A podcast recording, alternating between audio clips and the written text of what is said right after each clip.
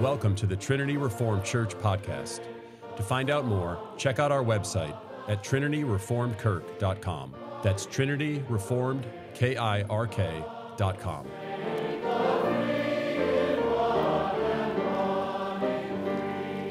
Rousseau's Bluff A Christian Response to Enlightenment Anthropology. The wider intellectual trend of the Age of Light, as Jonathan Edwards referred to the Enlightenment, was the emphasis on man's libertarian free will. The individual's wholly unfettered will is the final determining factor in all things. Rene Descartes objectified the individual by isolating the self as a philosophical certainty.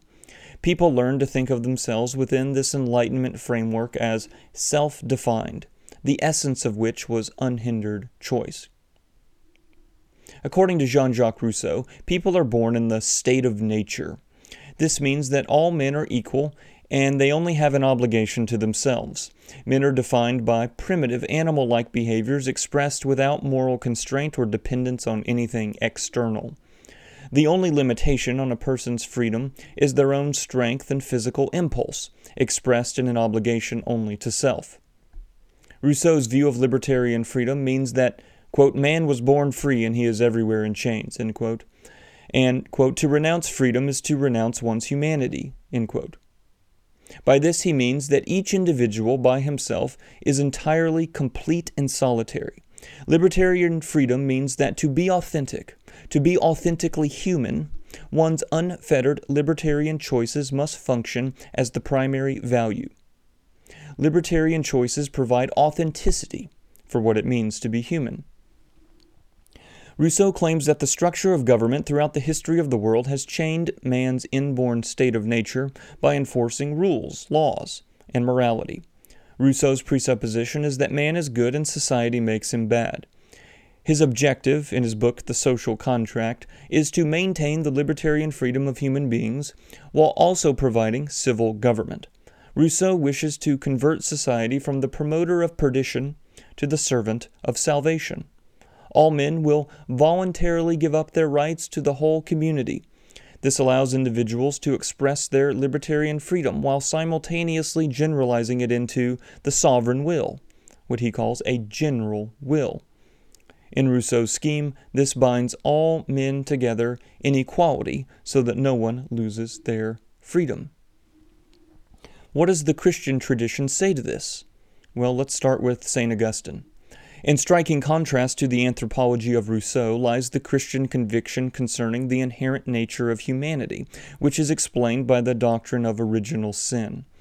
Within this theological framework, sin is not merely an acquired trait, but an inherited legacy passed through generations.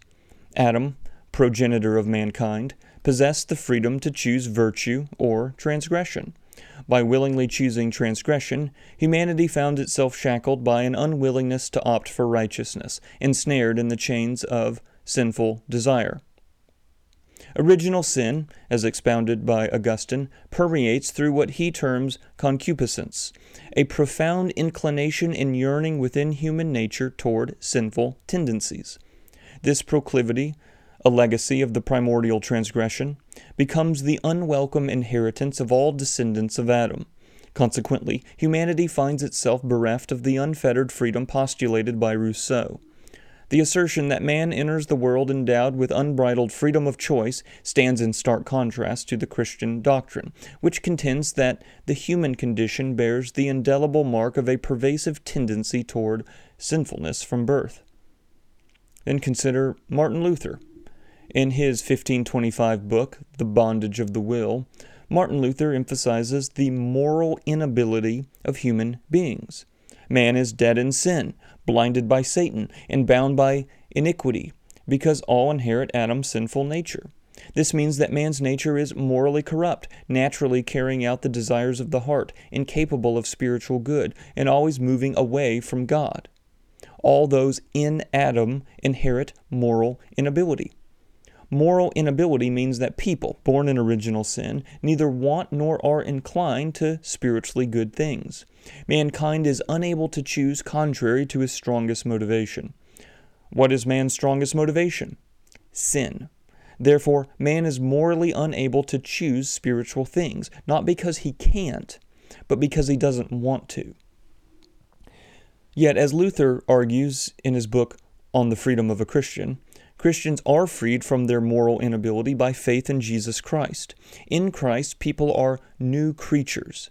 Luther states, quote, A Christian man is the most free Lord of all, subject to none. A Christian man is the most dutiful servant of all, and subject to everyone. As forgiven children of God, Christians are free from sin and rule their own life. But as a follower of Christ, choose to serve others in love. Christians, therefore, are not bound by society, but are free in it. Then consider Jonathan Edwards. In 1754, Jonathan Edwards wrote a book called The Freedom of the Will. While the title seems to be in contradiction to Luther's The Bondage of the Will, the two books agree more than they disagree. Edwards affirms Luther's explanation of the moral inability of all those in Adam. The Edwardsian distinction is that while people are born with moral inability, they still retain natural ability, which means there is no natural obstacle in the human constitution that keeps man from freely choosing his greatest desire. Man is free to do whatever he finds in his heart to do. His will has full natural ability, thus the title, The Freedom of the Will. Original sin doesn't change the fact that human beings are made in the image of God. Natural ability states that man is able. Moral inability states that man is not willing. The Edwardsian distinction explains how it is that humans are made in the image of God, yet are born in Adam. Human beings are free slaves. They simultaneously have freedom of the will, that is, natural ability, and bondage of the will, that is, moral inability. But what about the apologetic challenge the church faces today on these matters? In other words, why does this topic matter? It's because the church won't experience revival until we explicitly repent of the post Enlightenment view of the individual that has plunged Western culture into a revel of self destruction. John Seel writes that expressive individualism, quote, is a primary source of the different issues we are facing culturally. Rather than dealing with surface culture war conflicts, we'd be far wiser to explore, understand, and address the deeper framing assumptions behind these conflicts, end quote. This means 21st century apologetics must have two unique features. First, apologetics must start with a robust biblical anthropology. C.S. Lewis began talking about this 80 years ago in his book, The Abolition of Man.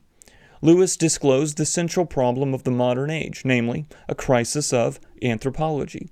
But the problem isn't merely the bloated sense of self, it's worse than that. It's expressive individualism in a modern world of impersonal social systems regulated by haughty potentates. Industry, bureaucracy, and technology need impersonal, disembodied human agents who are interchangeable parts of globalized processes. The modern world abolished man. People don't know what it means to be human. Who are we? What is our relationship to God, to others, to the world, and ourselves? Some assume the answers are discovered with an Enneagram test. Others assume each person designs their own answer.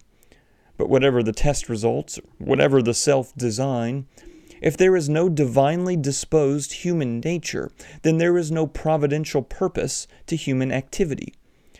It's a silly, deceitful trick that produces the vulgar ruling principle of human desecration. What is man?